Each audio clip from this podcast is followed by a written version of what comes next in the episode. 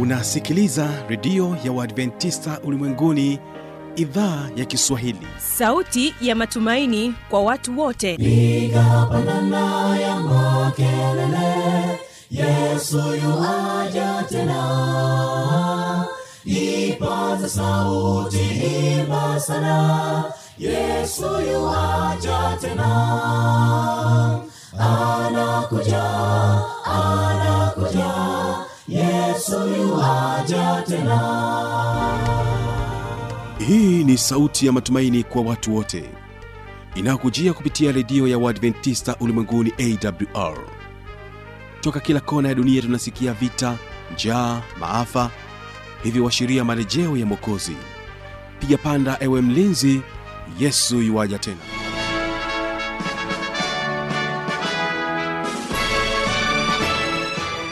unaendelea kuitegea sikio idhaa ya kiswahili kikutangazia moja kwa moja kupitia masafa mafupi ya mita bendi 25 kutokea morogoro tanzania. Mpendo wa msikilizaji unaweza kuungana nami kupitia rock fm lakini vile vile kupitia morning star fm mtandao wetu ni www org hii leo endelea kuwa pamoja nami mtangazaji wako kibaga mwaipaja nikiwa msimamizi wa matangazo kwa hii leo na hewani kipindi ni mafundisho makuu na nyimbo tutakazokuwa nazo hewani ni pamoja na wimbo kutoka kwa kwaya ya ilala wanakwambia kuna utukufu mbinguni. Lakini wimbo wa pili tutakuwa nayo kutoka kwake mwimbaji tumaini lamek ambapo anasema ni salama rohoni mwangu hapa tutazungumzia utatu mtakatifu na mchungaji joseph chengula atatujuza mengi katika kipindi hiki cha mafundisho makuu. Kwa sasa wategesikio waimbaji wa ilala wanapokwambia kuna utukufu mbinguni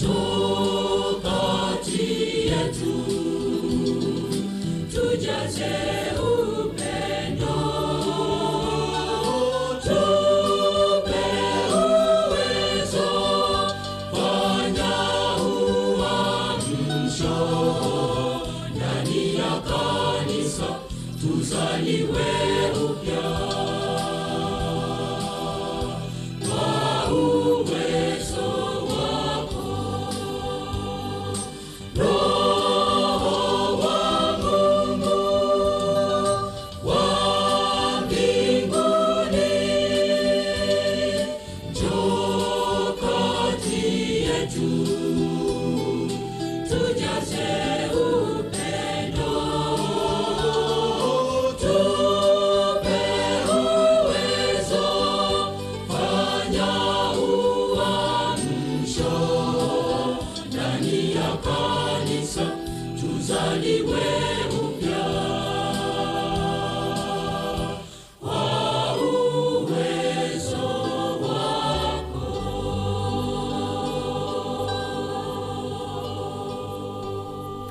asante sana ilala kwaya na huyu hapa mchungaji joseph chengula.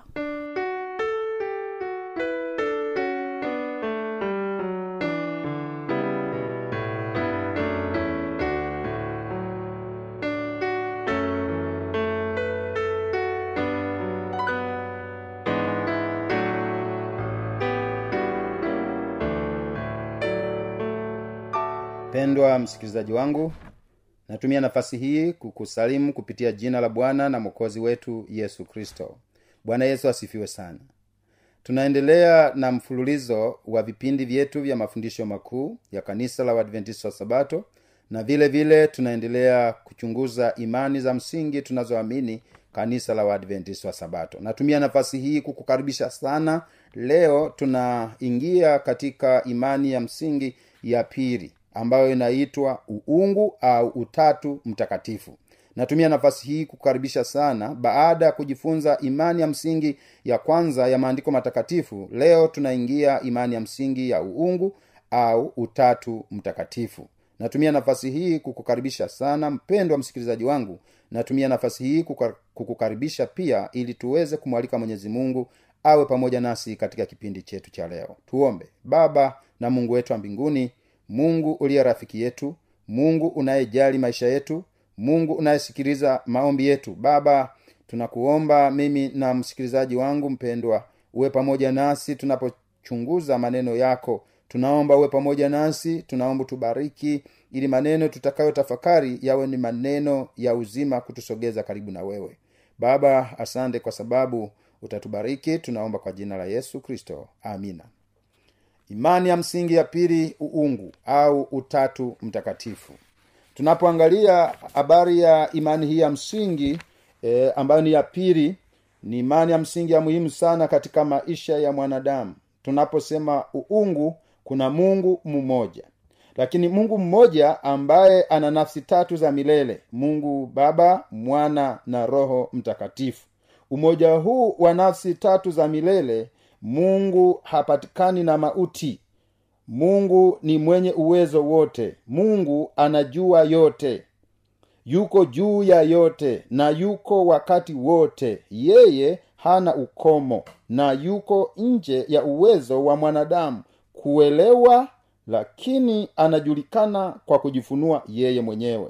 Mungu ambaye ni upendo daima anastahili kuabudiwa kupendwa sana na kutumikiwa na viumbe wote. Tunaposoma katika biblia kitabu hiki cha mwanzo sura ya kwanza mstari wa ishirini na sita biblia inasema mungu akasema na tumfanye mtu kwa mfano wetu kwa sura yetu wakatawale samaki wa baharini na ndege wa angani na wanyama na nchi yote pia na kila chenye kutambaa kitambaacho juu ya nchi hapa tunapoona mungu akasema na tumfanye mtu kwa mfano wetu inamaanisha tayari ni uwingi.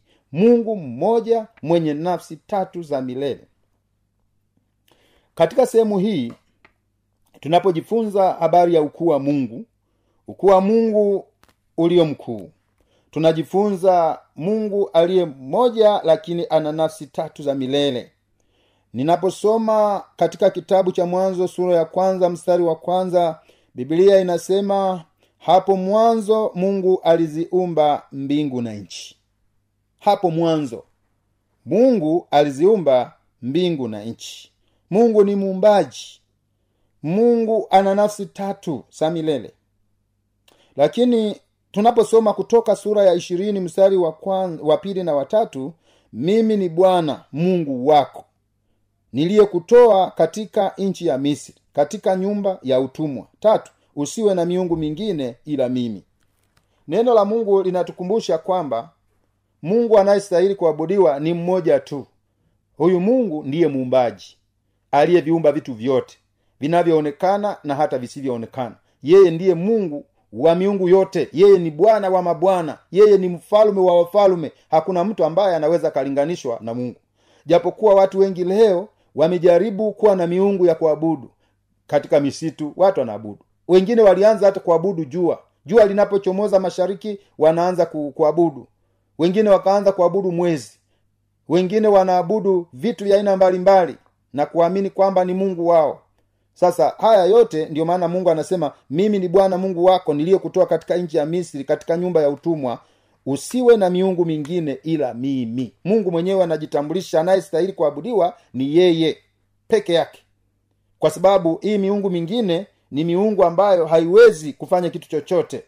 Na ukisoma yohana sura ya tatu ule mstari wa kumi na sita kwa maana jinsi hii mungu aliupenda ulimwengu hata akamtoa mwanawe pekee ili kila mtu amwaminie asipotee bali awe na uzima wa milele kwa hiyo mungu yeye aliupenda ulimwengu lakini yeye ndiye muumbaji. Aliupenda ulimwengu baada ya kuupenda ulimwengu akamtoa mwanaye pekee ambaye alikuwa mbinguni ambaye ni yesu kristo. Kwa hiyo uwezo wa mungu ni mkuu katika maisha yetu ya, ya, ya, ya hapa duniani tunayoishi. Lakini unaposoma katika marko sura ya 1539 anasema hakika mtu huyu alikuwa mwana wa mungu. Watu walishuhudia kwamba huyu ni mwana wa mungu japokuwa watu wengi wa- ni wachache tu ambao walitambua kwa yesu alikuwa ni nani. Miongoni mwao akiwa ni mwizi aliyekuwa anakufa ambaye alimwita bwana katika luka 23 mstari wa 42 na askari wa kirumi aliyesema hakika mtu huyu alikuwa mwana wa mungu.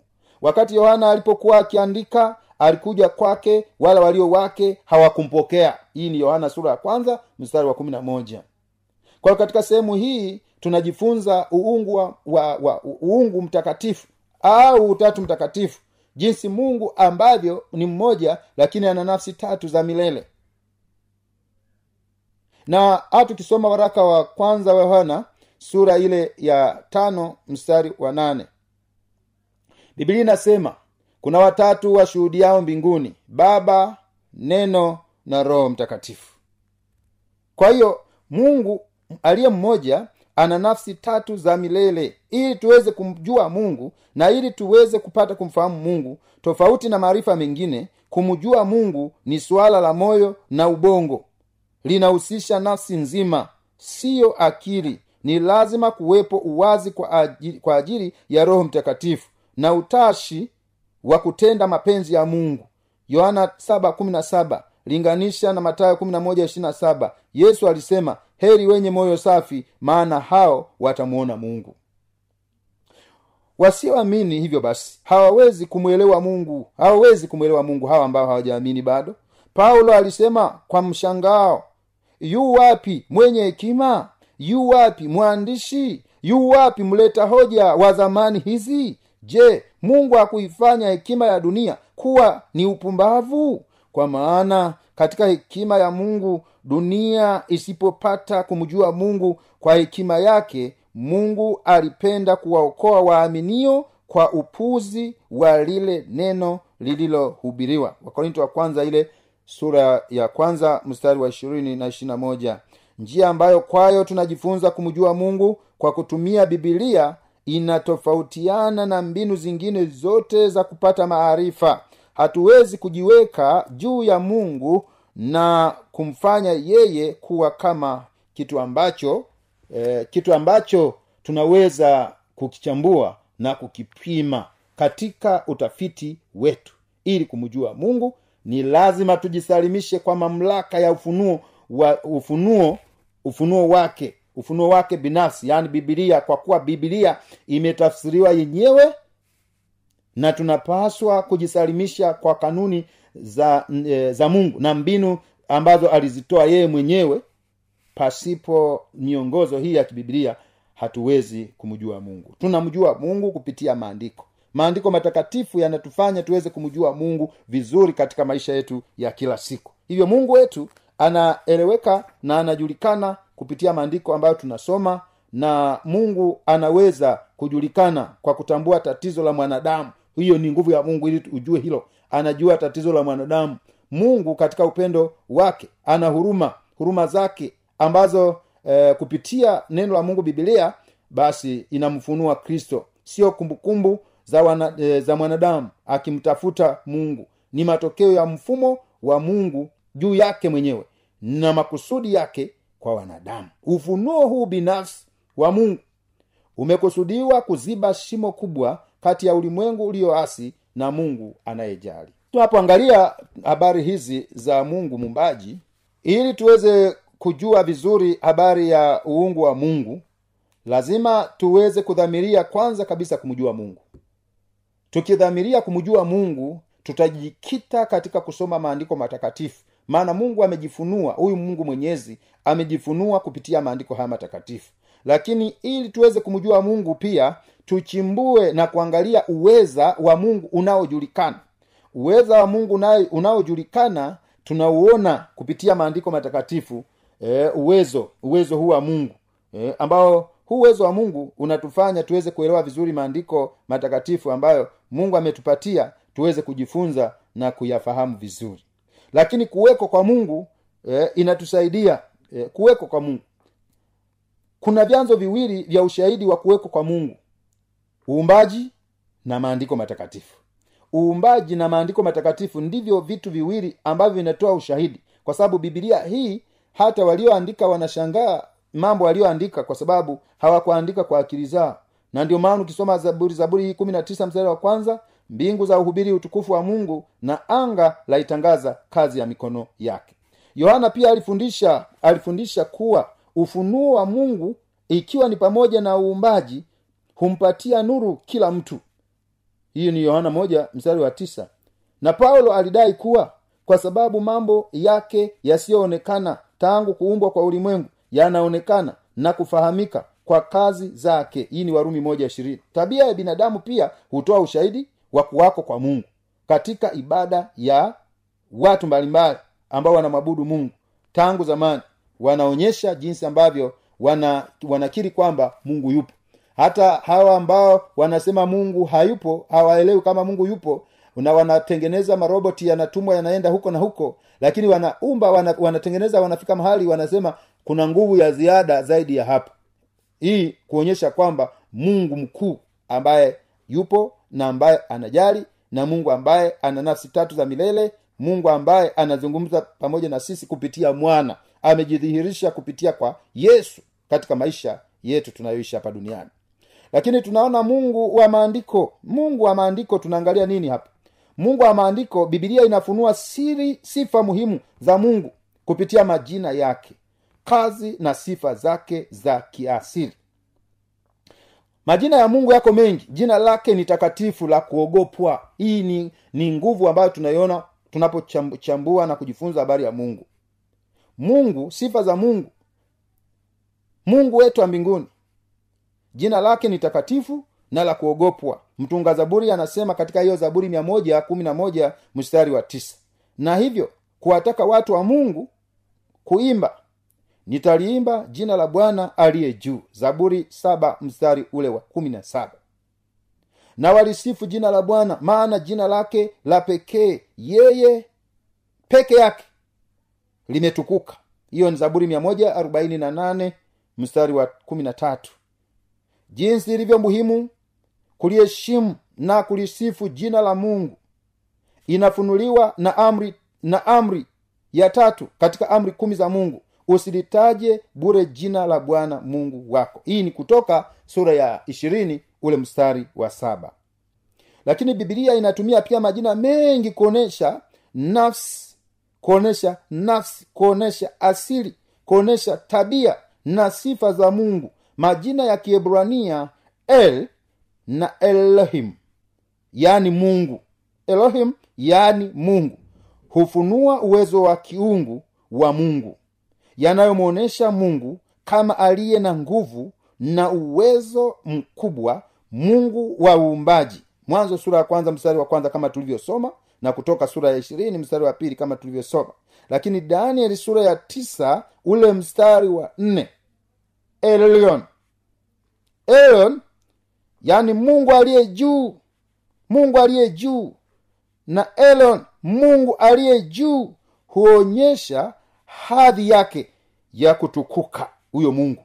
Naposoma katika mwanzo sura ya kumi na nne mstari wa kumi na nane mpaka ule wa ishirini. Na ukisoma isaya sura ya kumi na nne mstari wa kumi na nne adonai. Adonai maana yake bwana inamwonyesha mungu kama mtawala mwenye enzi zote. Isaya sita mstari wa kwanza. Zaburi 35 mstari wa 23 majina haya hukazia tabia ya mungu ya utukufu na ukuu unaopita vitu vyote. Huyu ni mungu mwenye nafsi tatu za milele.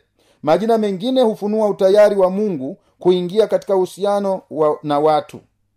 Shadai shadai mwenyezi. Na elishadai mungu mwenyezi. Humwonyesha mungu mwenyezi aliye chanzo cha baraka na faraja. Kama tunavyosoma katika kutoka sura ila sita mstari ule wa tatu. Na kama tunavyosoma zaburi sura ya tisini na moja ule mstari wa kwanza. Jina yahwe. Jina yahwe linatafsiriwa yehova au bwana hapa hukazia hali ya asili ya mungu ya kuweko ya kuwako. Kunakotokana naye mwenyewe na uaminifu wake katika agano na neema. Kutoka 15 mstari wa pili na watatu hosea sura ya kumi na mbili mstari wa tano na wa sita. Katika kutoka sura ya tatu mstari wa kumi na nne yahwe anajieleza mwenyewe kuwa yeye ni mimi niko ambaye niko akionyesha uhusiano uhusiano usiobadilika kati yake na watu wake.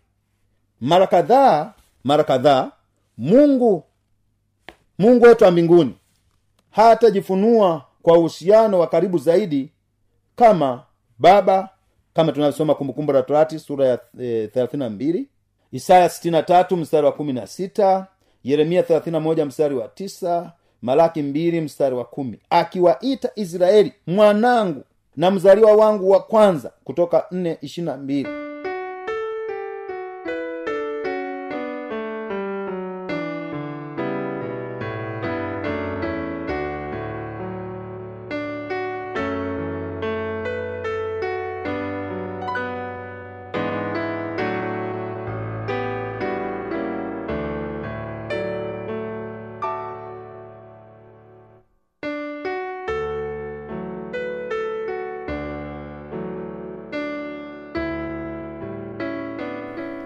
hiyo ndio tamati ya kipindi hiki cha mafundisho makuu. Kwa maswali maoni changamoto niandikie kwa nani hizi hapa zifuatazo. Anakuja anakuja yesu tena. Na hii ni awr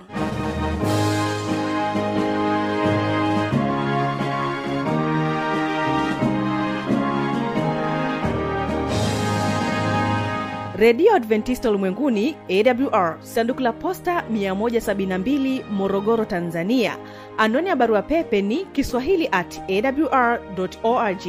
Namba ya mawasiliano simu ya kiganjani 653 570814 na pia unaweza kuwasiliana nasi na idhaa ya maasai kwa nambari 769 986355 ukiwa nje ya tanzania kumbuka kuanza na namba kiunganishi alama ya kujumlisha 255 unaweza kutoa maoni yako kwa njia ya facebook kwa jina la awr tanzania.